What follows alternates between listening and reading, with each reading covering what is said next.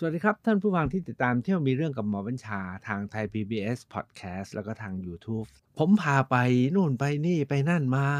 เรื่อยนะครับเเดี๋ยวก็ไปไกล เดี๋ยวก็วกกลับมาเมืองไทยนะครับเเป็นอย่างนี้แหละครับ ชีวิตเราก็เวียนไปวนมา ครั้งหลังสุดเนี่ยผมพาไปเนปาลมา 3-4 ตอน แล้วก็จบที่หลุมพินีอันเป็นดินแดน ประสูตรของสิทธัตถกุมาร ซึ่งต่อมาก็ทรง แสวงหาจนพบคำตอบว่าด้วยชีวิตที่กลายเป็นพระพุทธศาสนา และสิทธัตถะก็เปลี่ยนเป็นพระพุทธเจ้า ครั้งนี้นะครับ ขอพาไปที่ดินแดน ถ้าจะว่าไปคือแดนเกิดของพระพุทธเจ้า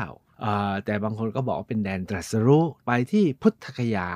ไหนๆไปทั้งทีนะครับ จะพาเลยไปที่ราชคฤห์พร้อมกับพาไปที่ถ้ำที่เรียกว่าดึกดำบรรที่สุดนะครับที่ทุกคนลืมคือที่ถ้ำโลมาสลิชีที่รัฐพิหารครับผมเที่ยวมีเรื่องกับหมอบัญชา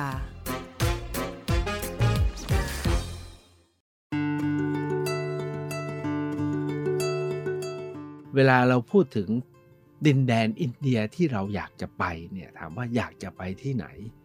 ถ้าท่านเคยฟังตอนที่ว่าด้วยลังกาเนี่ยนะครับในสมัยอยุธยาจนถึงต้นรัตนโกสินทร์เนี่ย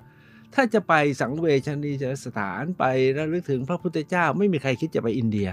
จนจะเขาจะไปที่ลังกา จนกระทั่งช่วงที่อังกฤษมาปกครองอินเดีย แล้วพวกฝรั่งเนี่ยเขาพยายามค้นหา สุดท้ายเนี่ยนะครับ ก็ไปเจอบันทึกของฟาเหียนกับส่วนจ้างก็คือพระฟิสุฟาเหียนฟาเสียนกับถังสำจังนะครับ ที่ท่านกล่าวถึงการไปตามรอยพระพุทธเจ้า หรือสมณะโคดมเนี่ยที่อินเดีย แล้วสุดท้ายอังกฤษก็ตามหาจนพบ แล้วในที่สุดเนี่ยครับ ก็ไปพบสถานที่ที่เรียกว่าอยู่ในพุทธประวัติและพุทธตำนานก็คือพุทธคยา ที่กล่าวกันว่าเป็นจุดที่พระพุทธองค์ทรงเสด็จมา แล้วก็ทรงบำเพ็ญเพียรครั้งสุดท้ายที่ริมฝั่งแม่น้ำในรัญชรา จนบรรลุแล้วก็เป็นพระพุทธเจ้า การมาตามรอยของฝ่ายอินเดียก็ตามตามตามตามไปมามาก็เจอครับ เจอที่เรียกว่าสมัยนั้นเนี่ยเขาเรียกขยา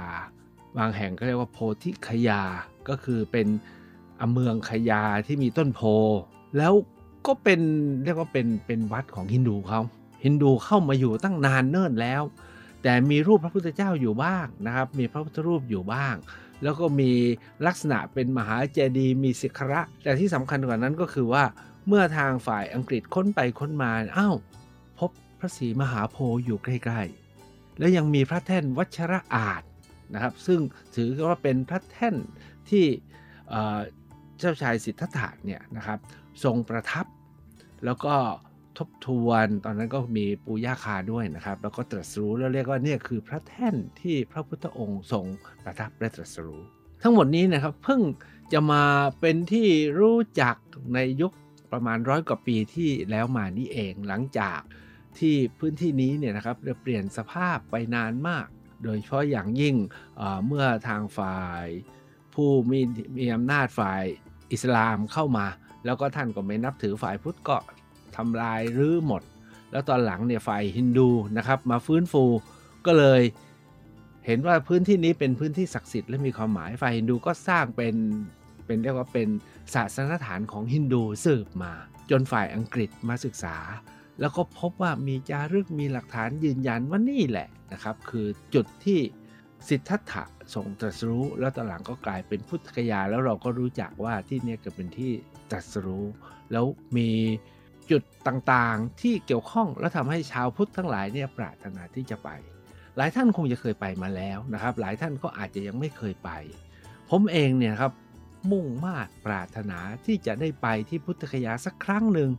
แต่ก็ตั้งใจว่าถ้าจะไปทั้งทีต้องไปให้ครบนะเตรียมหนังสือซื้อหนังสือมาอ่านเยอะมากใครไปมาผมซื้ออ่านใครไปมาผมซื้ออ่านอ่านอ่านอ่านานไม่ได้ไปสักที เพราะด้วยความตั้งใจว่าถ้าไปแล้วต้องไปให้ครบ แต่อันที่สองการไปอินเดียเราก็กลัวเนาะเขาบอกว่ารัฐพิหารเนี่ยคนประชาชนยากจนสุดๆ อะไรก็ลำบาก ถ้าจะไปก็ต้องไปกับคณะที่เขาจัดไปจาริกแสวงบุญสังเวชนียสถาน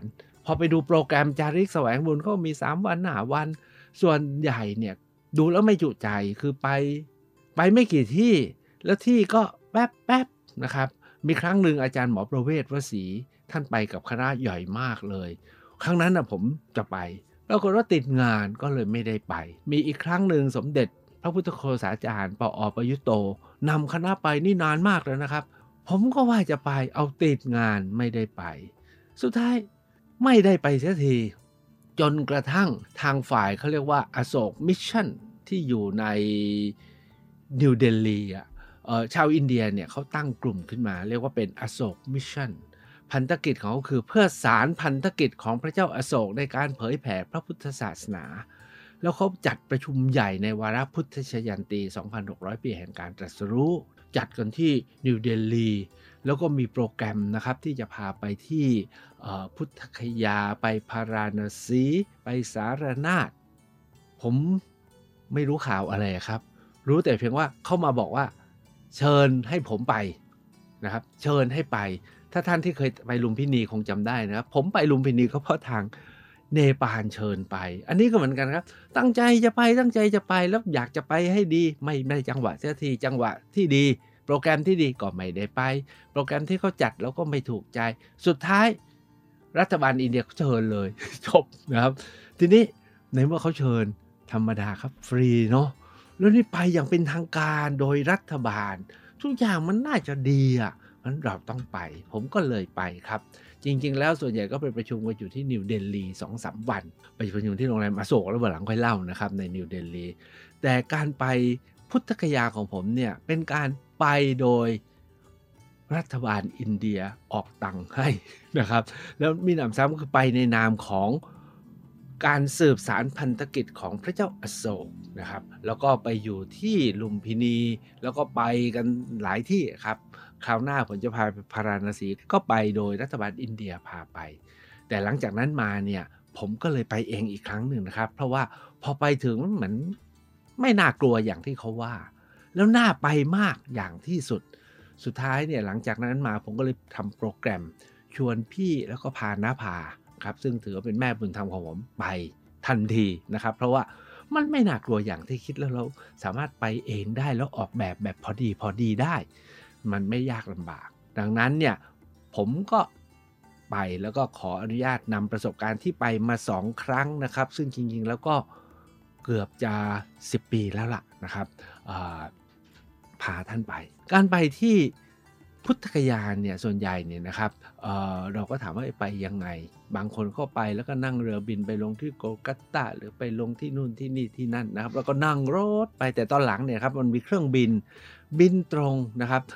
บางคนจะไปบินโกลกาตาบางคนจะบินไปลงที่เดลีนั่งนั่งเครื่องบินจากเดลีเพื่อมาที่คยา แต่ตอนหลังนะมีสายการบินบินตรงกรุงเทพคยาเรียบร้อยเพราะฉะนั้น ไปให้ง่ายนะครับบินไปลงที่คยาเลย แล้วก็จากสนามบินขยาเพื่อไปที่พุทธคยาเนี่ยสักครึ่งชั่วโมงเองครับ แล้วก็ไปหาที่พักอยู่รายรอบนั้นก็มีหลายแบบนะครับ ยุคที่ผมไปเนี่ยก็โรงแรมที่เขาว่าดีที่สุดสำหรับเราเราก็คิดว่าก็ยังเป็นโรงแรมเหมือนกับโรงแรมในชนบทนะครับ ไม่ถึงกับเพียบพร้อมอะไรนัก แต่ก็อยู่ได้ใช้คำว่าอยู่ได้แล้วกันนะครับไม่ไม่น่ากลัวอะไรมากนัก อขอตัดตอนเลยว่า เวลาที่จะไปพุทธกยานเนี่ยโปรแกรมส่วนใหญ่เนี่ยก็จะให้เราไปที่มหาโพธิเจดีนะครับซึ่งมีอะไรต่ออะไรมากมายนะครับ และส่วนใหญ่ก็จะอิ่มที่นั่นแหละ แต่สำหรับผมเนี่ยผมอยากจะไปเริ่มที่ 2-3 จุดที่อยู่ไม่ไกลจากที่มหาโพธิเจดีก็คือว่าทุกท่านคงจำได้นะครับว่าก่อนที่สิทธัตถะเนี่ย จะตรัสรู้เนี่ยท่านบำเพ็ญเพียรอยู่ใช่ไหมครับ ท่านทรงออกผนวดเมื่อพระชนมายุได้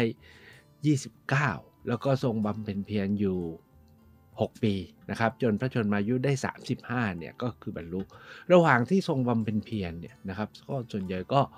ทฤษฎีในยุคนู้นเนาะ ในยุคนู้นเนี่ยในอินเดียเขาเขาถือทฤษฎีความสุขอยู่ 2 แบบ แบบที่หนึ่งเเราเรียกกันว่าการมาสุขันลิกานุโยกในตำราพระพุทธศาสนา ก็เรียกว่าการมาสุขันลิกานุโยกก็คือ ถ้าอยากมีความสุขก็เสพให้มันสุดๆ มันมันมันล้นเลย ทุกท่านคงนึกออกใช่ไหมครับว่า พระเจ้าสุโธธนะเนี่ยก็เกรงนะว่าสิทธัตถะ ราชกุมารเนี่ยจะออกบวชเพราะมีการทำนายไว้ว่า ถ้าพระองค์ออกบวชจะเป็นบรมศาสดา แต่ถ้าเป็นมหากษัตริย์เนี่ยจะเป็นมหาจักรพรรดิพระเจ้าสุโธธนะก็เลยปลนเปลือความสุขให้ไงนะครับสร้างปราสาทสามฤดู แล้วก็ให้อยู่แต่ในวังไม่ให้ออกไปไหน แล้วก็รีบจับแต่งงานแล้วมีนางสนมเป็นเป็นพันเป็นหมื่นนะครับ แล้วที่อยู่ในวังนั้นเนี่ยนะครับ ไม่ให้มีคนแก่ไม่ให้มีคนเจ็บ ไม่มีคนตายมาให้เห็น ให้ สิทธัตถกุมารรู้โอ้โหโลกนี้มันมีแต่ความสุขความรื่นรมนะครับ ไม่มีอย่างอื่นเลย นั่นก็คือเรียกว่าการมาสุขันลิการโยกขณะเดียวกันเนี่ยมันมีอีกทฤษฎีหนึ่งในยุคนู้นนะครับ ที่เรียกว่าอัตกินลมฐานุโยกก็คือ ทนทุกข์ให้มันสุดๆ เหมือนที่เราเห็นฤาษีชีไพรใช่ไหมครับที่ออกบวชแล้วบำเพ็ญเพียรบำเพ็ญเพียรเช่นไม่กินอาหาร หรือกำมือไว้จนเล็บมาทิ่มแทงนิ้วนะครับ อดอาหารจน สู้ผอมเกือบตายหรือไม่นั่งหรือนอนบนบนเตียงบนเก้าอี้ที่มีเข็ม มีหนามแหลมทิ่มก็ทนสุดๆ เขาเชื่อกันว่า ถ้าใครทนได้สุดๆนะครับ คนนั้นพ้นถูก ตอนที่สิทธัตถะทรงออกผนวดท่านก็ออกไปเรียนกับครูบาอาจารย์มากมาย แล้วช่วงสุดท้ายสุดเนี่ยนะครับ ที่มาอยู่แถวแถวแถวแถวพุทธคยานเนี่ยครับท่านมาอยู่ที่ป่าเขาตรงคสิริ คงเคยได้ยินนะครับ แล้วก็ท่านบำเพ็ญเพียรจนถึงที่สุดแล้วตอนนั้นก็มีปัญจวัคคีย์ห้าคนนะฮะที่เฝ้ารอเมื่อไหร่สิทธัตถะออกบทก็ตามมาเลยนะครับ แล้วจนวันหนึ่ง ทรงผมขอพูดเป็นภาษาแบบเราๆนะทรงทบทวนว่าไอ้ความสุขทั้งสองเนี่ยเสพสุขสุดๆมา 29 ปี ก็คิดว่ามันไม่ใช่ ทดลองความทุกข์มา 6 ปีสุดๆ ว่ากันว่าสุดกันที่สุดจนทุกคนยอมรับนะ ว่านี่คือสุดยอดของนักลอง ถามว่าพระองค์ลองสุดอะไรบ้าง อันที่หนึ่งก็คือบอกว่า ทรงพายพร้อมขนาดเอามือลูบพระวรากายเนี่ยค้นร่วงตามมาเลย แล้วก็หนังเนี่ยหุ้มกระดูกที่เขาตรงกสิริเนี่ยมีถ้ำแล้วก็ทำเป็นรูปพระพุทธเจ้า บางทำเป็นทุกกรกิริยาพร้อมมีแต่กระดูก นี่ก็คือสิ่งที่ทรงบำเพ็ญเพียรที่นี่ความบำเพ็ญเพียรท่านทรงบำเพ็ญอีกตั้งหลายอย่างนะครับ เอาว่า ไปค้นหาเอาเองแล้วกัน แต่ณจุดจุดหนึ่งเนี่ยทรงบอกว่าอันนี้อาจจะไม่ใช่ และสุดท้ายพระองค์ก็เลยทบทวน ในท้องเรื่องทุกคนคงจำได้นะครับว่าทบทวนก็คือจังหวะหนึ่งก็มีเทวดาผมจำไม่ได้ว่าเทพชื่ออะไรนะก็ลงมาดีดพินให้พระองค์ได้ฟัง แล้วพระองค์ก็ทบทวนว่าโอ้พินถ้าสายหย่อนเนี่ยมันก็ไม่ไพเราะไม่เกิดประโยชน์ ถ้าตึง ดีถึงขาดเลยเสียงไม่ดี ถ้าจะให้เสียงดีต้องพอดีพอดี แล้วพระองค์ก็ทบทวนแล้วสุดท้ายเนี่ยก็เลยเลิกการบำเพ็ญเพียรหลังจากพิสูจน์มา 6 ปีว่าน่าจะไม่ใช่ แล้วทรงสงสนานเราทรงกลับมาเสวย แล้วก็มีนางสุชาดาใช่ไหมครับ มีนางสุชาดาเนี่ยเข้ามาทุปายาตมาถวาย นางสุชาดาเนี่ยจริงๆเนี่ยต้องอยากจะไปบนบานเทพารักษ์แล้วบ่าวเนี่ยเห็น โอ้ มีบุรุษหนึ่งนั่งอยู่ใต้ต้นไม้ แล้วดูเป่งปลั่งมาก ตอนนั้นเนี่ยสิทธัตถะเนี่ยตัดสินพระไทยแล้วว่าเลิกไม่มันเป็นเพียรละ แล้วก็ทรงชำระพระวรกายแล้วนั่งประทับนั่งอยู่ใต้โคนต้นไม้ บ่าวมาเห็นบอกนู่นไงมีเทพารักษ์นั่งอยู่ นางสุชาดาก็เลยตรงไปเอาข้าวมัทุปายาตไปทูลเกล้าถวายนะครับ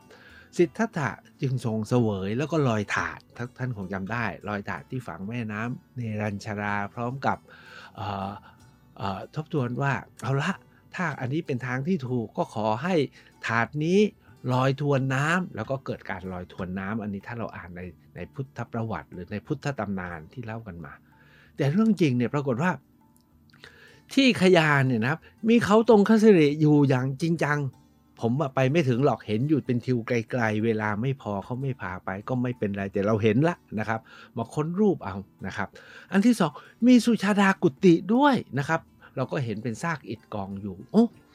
ว่ามีหมดนะฮะ มีทั้งสุชาดากุติ มีทั้งเขาตรงคสิริ มีแม่น้ำในรัญชรา แม่น้ำในรัญชราเนี่ยนะครับ ผมไม่ได้ไปหลอกมองไปไกลๆไกลรีบนะครับ แล้วก็เห็นแต่เป็นเป็นเรียกว่าเป็นแม่น้ำแห้งอะ เห็นแต่ทราย เคยเห็นรูปท่านอาจารย์พุทธทาสก็ไปเดินท่องแล้วก็ถ่ายรูปมาก็น้ำไม่ถึงตาตุ่มนะครับ ก็ไม่ได้ไป แต่เอาว่าแม่ร้ามในรัญชารา บ้านนางสุชาดา หรือแม้กระทั่งเขาตรงคสริมีให้เห็น ส่วนที่พุทธคยาเนี่ยครับเรียกว่าเข้าไปแล้วเนี่ยอึ้งเลยครับสำหรับผมนะครับเวลาเข้าไปพุทธคยาเนี่ยก็ต้องซื้อตั๋วซื้อบัตรเข้าไปแล้วข้างหน้าเนี่ยก็จะเป็นเรียกว่าเป็น เป็นย่านร้านค้านะครับเวลาเราไปเนี่ยเขาก็จะต้อนรับยิ่งรู้เป็ดรู้เป็นคนไทยก็เรียกมหาราชา ถ้าเป็นผู้หญิงก็มหาราราณีมหาราณีนะครับ หลักการก็คือขอตังค์ยกให้เราเป็นมหาราชามหาราณีแล้วเราก็ปลื้มอ๋อได้ได้สมพรปากสมพรปากแล้วก็ใส่ ผมเนี่ยไม่เลย พอรู้ว่าถ้าไปอินเดียถ้าเราเริ่มให้คนที่หนึ่ง คนสองสามสี่ห้าก็จะมารุมนะครับ แล้วเราก็ไม่สามารถทำอะไรของเราต่อไปได้ ก็เหลียวมองแต่เพียงอ๋อเขามีห้องสมุดนะเขามีร้านค้าอย่างเป็นทางการ เราก็ซื้อบัตรแล้วก็รีบเข้าไปข้างในนะครับตอนที่ไปเอง แต่ตอนไปกับรัฐบาลเขาก็พาเข้าไปเลย พอเข้าไปถึงนี่สิครับผมว่ามีความสำคัญมาก คนส่วนใหญ่เนี่ยพอเข้าไปถึงจะมองแต่สิกขระก็คือเรียกว่ามหาสถูปมหาโพธินะครับวิหาร ซึ่ง จริงๆ แล้วไม่ใช่เป็นสถูปรุ่นเก่านะครับ เป็นสถูปที่สร้างเมื่อประมาณพันปีที่แล้วในสมัยปาละ สร้างเป็นสิกขระเหมือนกับปรางเนี่ยแต่เป็นปรางแบบคล้ายๆ พีระมิดทรงสูง ก็สร้างเป็นเป็นชั้นชั้นชั้นชั้นขึ้นไปนะครับ ตอนที่ผมไปยอดยังไม่ได้หุ้มทองนะครับ เพราะว่าหลังจากนั้นมาเนี่ยทางการไทยเนี่ยในโอกาสถวายถวายพระเจ้าอยู่หัวรัชกาลที่9เนี่ยก็มีการ นำทองคำไปหุ้มที่ยอดสุดเลยนะครับ แต่ตอนที่เราไปกันยังไม่เป็นทอง แต่เอาว่ายืนเนี่ยเห็นแล้วอลังการแล้วก็ตรึงใจมากเลยนะครับ เพราะว่าจุดที่เราไปเนี่ยจะอยู่สูงกว่าพื้นที่เป็นที่เรียกว่าฐานล่างสุดของมหาโพธิเจดีย์ถามว่าเป็นเพราะอะไร ก็มหาโพธิเจดีย์เนี่ยสร้างไว้เมื่อเกิดขึ้นตั้งอยู่ตั้งแต่เมื่อประมาณ 2,500 กว่าปีที่แล้ว แล้วเหตุการณ์ผ่านมา 2,000 ปีเนี่ยก็จะมีเรียกว่ามีทรายมีเกิดการทับถมนะครับ ทับถมก็เป็นชั้นชั้นชั้นชั้นชั้นทำให้บริเวณรายรอบเนี่ยสูงขึ้นมามาก ตอนที่เขาไปขุดไปค้นเขาก็ต้องขุดอะไรต่ออะไรนะตอนไปยืนเนี่ยเราจะเห็นว่าเรายืนอยู่สูงกว่าพื้นราบนะครับ แล้วก็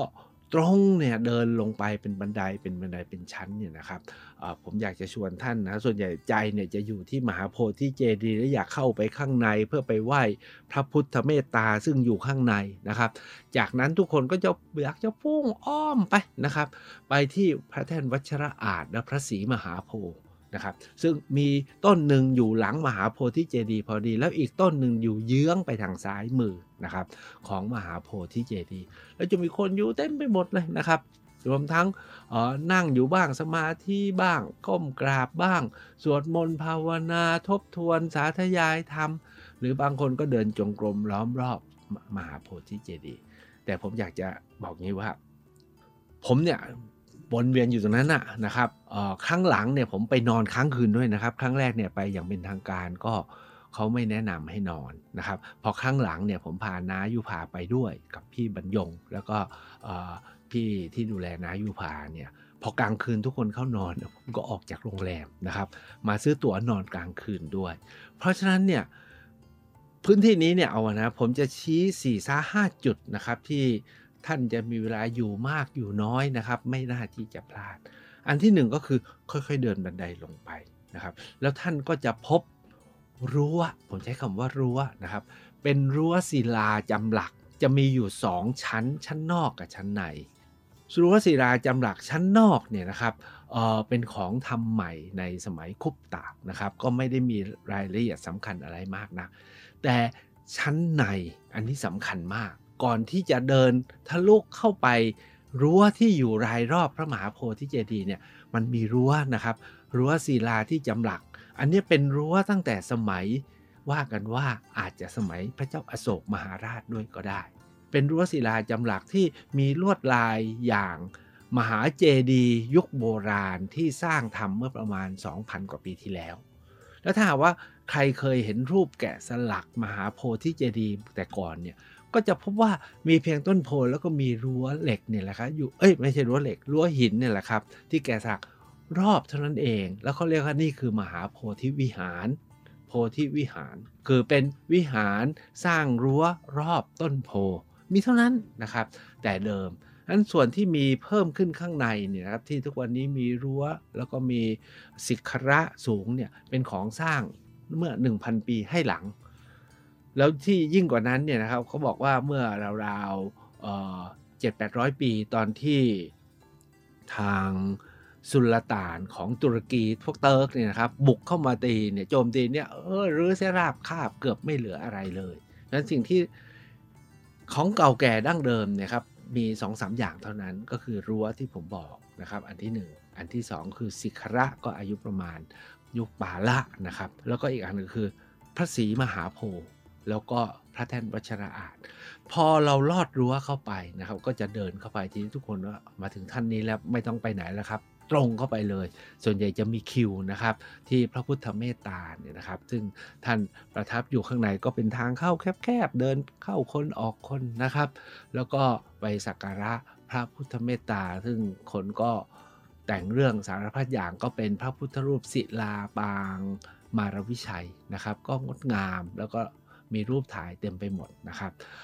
หลังจากนมัสการพระพุทธเมตตาแล้วเนี่ยวนออกมาเนี่ยครับผมคิดว่าสิ่งที่ควรทำเนี่ยก็คือวนประทักษิณคือเดินวนขวานะครับ ไปข้างหลังก็จะไปสักการะที่พระแท่นวัชระอาจแล้วก็พระศรีมหาโพธิ์พระแท่นวัชระอาจเนี่ยมีจะมีรั้วนะครับเป็นรั้วรั้วรั้วรักษาความปลอดภัยล้อมรอบ ในภายหลังนะครับ แล้วเราก็ได้มองแต่จากข้างนอกนะครับ พระศรีมหาโพธิ์ต้นนี้ก็เราเข้าไม่ถึงโคนพระท่านวัชราก็อยู่ในรั้วที่สร้างทำไว้เพื่อรักษาความปลอดภัยนะครับ ก็สักการะที่นั่นสำหรับผมเนี่ยนะครับนอกจากสักการะแล้วเนี่ยก็ได้นั่งสมาธิบ้าง แล้วก็มีคืนหนึ่งนะครับ ก็ไปค้างนะครับอยู่ที่นั่นด้วยการไปนั่งสมาธิ แต่นั่งสมาธิอยู่ประจำที่นั่นไม่ได้ เพราะว่า มันมีคนอื่นก็อยากจะนั่งมาก เพราะฉะนั้นเราก็นั่งสักพักแล้วก็ถดออกมาให้คนอื่นบ้าง แล้วก็ไปเดินจงกรมตรงนู้นตรงนี้แล้วที่สำคัญคือยุงเนี่ยยุงเนี่ยฮะยุงได้จริง ๆนะครับ ไม่มีสิทธิ์หลับเลยนะครับ ยุบยับยุบยับนั่งสมาธิอย่างโอ้โหทนยากเลยนะครับ นึกถึงพระพุทธองค์ว่าทนได้ไง แต่ยุคก่อนผมก็ไม่รู้ว่ายุงมากอย่างนี้หรือเปล่านะครับ แต่ยุงชุมทั้งคืนเลย ตรงนั้นเนี่ยมีพระศรีมหาโพธิ์อีกต้นหนึ่งอยู่ทางซ้ายมืออยู่ขอบข้างนอก ตรงนั้นแหละฮะจะนั่งกันได้แล้วส่วนใหญ่แล้วเราก็จะพบว่า พระภิกษุไทย พระภิกษุลังกา จะมาตั้งฐานสาธยาย พระไตรปิฎกสวดมนต์กันอยู่ตรงนั้นเต็มไปหมดเลยนะครับ ก็อยู่ตรงนั้นเนี่ยอยู่ได้ทั้งคืน เพราะว่ากว้างมากสำหรับพระศรีมหาโพธิ์ต้นที่สองเออพูดถึงพระศรีมหาโพธิ์แล้วก็ต้องเรียนท่านนะว่าพระศรีมหาโพธิ์ทั้งสองต้นนี้เนี่ยจริงๆแล้วเนี่ย กล่าวก็ว่าสืบต่อมาจากพระศรีมหาโพธิ์ต้นที่พระพุทธองค์ทรงประทับแล้วก็ตรัสรู้ เพราะว่าในสมัยพระเจ้าอาโศกเนี่ยพระมเหสีพระองค์หนึ่งนะครับ อิจฉาพระเจ้าอาโศกมากว่าหึงว่าทรงรักพระศรีมหาโพธิ์มากกว่าพระนางนะครับ พระนางเนี่ยไม่ได้ถือพุทธด้วย ก็เลยให้คนมารดราดน้ำกรดน้ำพิษจนพระศรีมหาโพธิ์ตาย แล้วพระเจ้าอโศกมหาราชก็พยายามที่จะฟื้นฟูนะครับแล้วก็มีต้นโพงอกขึ้นมา บางฝ่ายก็บอกว่าก็ไปเชิญพระศรีมหาโพธิ์ที่พระโอรสของพระพระเจ้าอาโศกเนี่ยครับคืออพระมหินทะเนี่ยกับพระนางสังคมิตาเนี่ยอัญเชิญไปไว้ที่โคลัมโบที่อนุราธปุระนะครับที่อนุราธปุระ และอัญเชิญหน่อกลับมาปลูก จนพอตอนที่ คันนิงแฮมเนี่ยครับอังกฤษมาฟื้นฟูที่นี่ ปรากฏว่าคันนิงแฮมเนี่ยตอนที่มาฟื้นฟูเนี่ยครับปรากฏว่าต้นพระศรีมหาโพก็ล้มอีกนะครับ ก็ทำให้ต้องลุ้นกันนะแล้วสุดท้ายก็มีหน่อพระศรีมหาโพงอกขึ้นมา จากนั้นมาเนี่ยถ้าว่าเราเวียนขวามานะครับ ก็จะเจอรัตนจงกรมเจดีทุกท่านคงจำได้นะครับ หลังพุทธตรัสรู้เนี่ยพระองค์ทรงปีติ ดื่มด่ำในสิ่งที่ทรงตรัสรู้ ถามว่าตรัสรู้อะไรออตอนนี้ทุกฝ่ายก็สาธยายชัดเจน มีหลักฐานในพระไตรปิฎกยืนยันว่าสิ่งที่ทรงตรัสรู้นวันนั้น คือ อิทัปปัจจยตาปฏิจจสมุปบาท คือกฎของธรรมชาติที่ว่าด้วยความเป็นไปของสรรพสิ่งชีวิตและจิตใจ ว่ามันเป็นอย่างนี้ด้วยเหตุอย่างนี้ต่อเนื่องกันเป็นเหตุเป็นปัจจัย และถ้าทำความเข้าใจก็จะสามารถสกัด หักห้ามและดับทุกที่มีเหตุให้เกิดได้ ผมขอเอาสั้นๆตามนี้นะครับ แล้วหลังจากทรงตรัสรู้แล้วเนี่ยทรงใช้เวลาถึง 7 สัปดาห์ในการสวยวิมุติสุข เช่น ไปประทับยืนอยู่ที่อนิมิตเจดีย์7สัปดาห์ แล้วก็มาจงกรมอยู่อีก 7 สัปดาห์นะครับ หรือไปประทับอยู่ที่เรือนแก้ว 7 สัปดาห์ จนไปประทับอยู่ที่สามุจลินไปประทับอยู่ที่ใต้ต้น ราชายาตนะต้นนิโครธอะไรเนี่ยครับเจ็ดตำบลเนี่ยครับแล้วพระองค์ก็ทรงทบทวนว่าสิ่งที่ตรัสรู้เนี่ยยากที่คนทั่วไปจะเข้าใจ จนสุดท้ายเนี่ยทรงบอกว่าแต่น่าจะมีคนเข้าใจอะ พระองค์ก็เลยเริ่มออกไปแสดงธรรมแต่ตอนนั้นเนี่ยเกือบจะไม่แสดงแล้วนะถ้าไม่แสดงธรรมท่านก็เป็นปัจเจกพุทธแต่พอดีณสัปดาห์ท้ายๆเนี่ยทรงบอกมีคนพอจะรู้งั้นไปสอนดีกว่า ก็ทำให้พระองค์เป็นสัมมาสัมพุทธเจ้า แล้วเกิดเป็นพระพุทธศาสนาณจังหวะที่พระองค์ทรงตัดสินพระทัยว่าจะสอน แล้วก็ไปสอนก็เเกิดสาวกก็คือมีรัตนตรัยครบ3นะครับมีพระพุทธตอนตรัสรู้มีเกิดพระธรรม แล้วก็ทรงสอนก็มีพระสงฆ์นะครับ อันเนี้ยการไปที่พุทธคยานเนี่ยครับ ผมว่า 3-4 จุดนี้สำคัญมากนะครับ แล้วก็เอ่อเราสามารถที่จะไปซึมซับไปดื่มด่ำได้ ทราบมาว่าทุกวันนี้เนี่ยเขาไม่ให้ค้างคืนแล้วก่อนที่เขาจะไม่ให้ค้างคืนเนี่ยมีช่วงหนึ่งผมผมทราบข่าวว่าคนไทยเนี่ยทัวร์ไทยเนี่ยก็จากการจะดูแลนักท่องเที่ยวก็มีการไปจองที่เอากรดไปแขวนเอามุ้งไปกลางทำให้คนอื่นเข้าไม่ได้ แล้วแบบว่าไปจองไว้ตั้งแต่ล่วงหน้าส่งคนไปจองอะ่ะ จนสุดท้ายเขาไม่รู้จะแก้ยังไงนะครับ แต่ท้ายสุดเนี่ยมีการลงระเบิดที่นั่น แล้วเพื่อความปลอดภัยเขาก็เลยเลิกให้นอนค้างคืนนะครับก็เป็นที่น่าเสียดายแต่ผมเนี่ยเคยไปค้างคืนแล้วนะครับที่ที่พุทธคยา จริงๆแล้วรอบพุทธคยายังมีอะไรอะไรต่ออะไรอีกหลายอย่างที่ให้ท่านไปชื่นไปชมไปเรียนไปรู้นะครับ โดยเฉพาะอย่างยิ่ง ถ้าไปแล้วเนี่ยเราจะพบพระจากสองสามนิกายที่จะมาเวียนวนกันอยู่ที่นี่นะครับชุดหนึ่งก็คือพระแบบเทรวาสเราเราก็จะเห็นพระเขมรพระลังกาพระไทยพระพม่านะครับ อันนี้ก็จะสวดแบบเดียวกัน แต่ผมชอบของลังกาเขาสวดมากเลยเขาจะสวดบทปฏิจจสมุปบาทกันชัดเจน อวิชชาปัจจยาสังขาราสังขาราปัจจยา นะครับ ก็ต่อกันไปครบ 12 ห่วงโซ่นั่คือสิ่งที่พระเจ้าตรัสรู้ แต่กลุ่มที่น่าสนใจอีกกลุ่มหนึ่งคือกลุ่มแบบเซนนะครับ มหายาน ญี่ปุ่นมาจากเกาหลีมาจากจีน ก็เดินนะพวกนี้ก็จะเดินนะฮะเดินจงกรมเดินวนกัน แต่พวกที่เราประทับใจมากที่สุดก็คือ พวกวัชรยานครับที่มาจากทิเบตนะครับสิกขิมอะไรก็ตามนะปูตาน กลุ่มนี้เนี่ย จะมีแท่นฐานมีบริเวณของเขาเลย เขาจะทำอัสดางคประดิษฐ์ อัสดางคประดิษฐ์แบบที่ลงนอนหมอบแนบทั้งกายทั้งศีรษะมีไม้กระดานมารองด้วยนะครับ แล้วก็มีพระอีกกลุ่มหนึ่งที่เราเห็นแล้วก็แปลกนะครับ ก็จะเป็นอินเดียแท้ๆนะแต่งกายจีวรแปลกๆป่าชุน ซึ่งเท่าที่ทราบมีทั้งพระแท้แล้วก็ไม่ใช่พระ แต่แต่งกายมา เพราะเชื่อว่าถ้ามาอย่างนี้แล้วเนี่ยก็จะได้รับ คนทำบุญได้ ทั้งหมดนี้นะครับคือสิ่งที่ไปแล้วไปสัมผัส แล้วก็ซึมซับมาจากที่พุทธคยาคราวหน้าไปเที่ยวต่อกันแล้วกันครับ จะพาเลยไปที่ราชครืไปขึ้นเขาคิดชกูดรวมทั้งไปที่นาลันทา สวัสดีครับ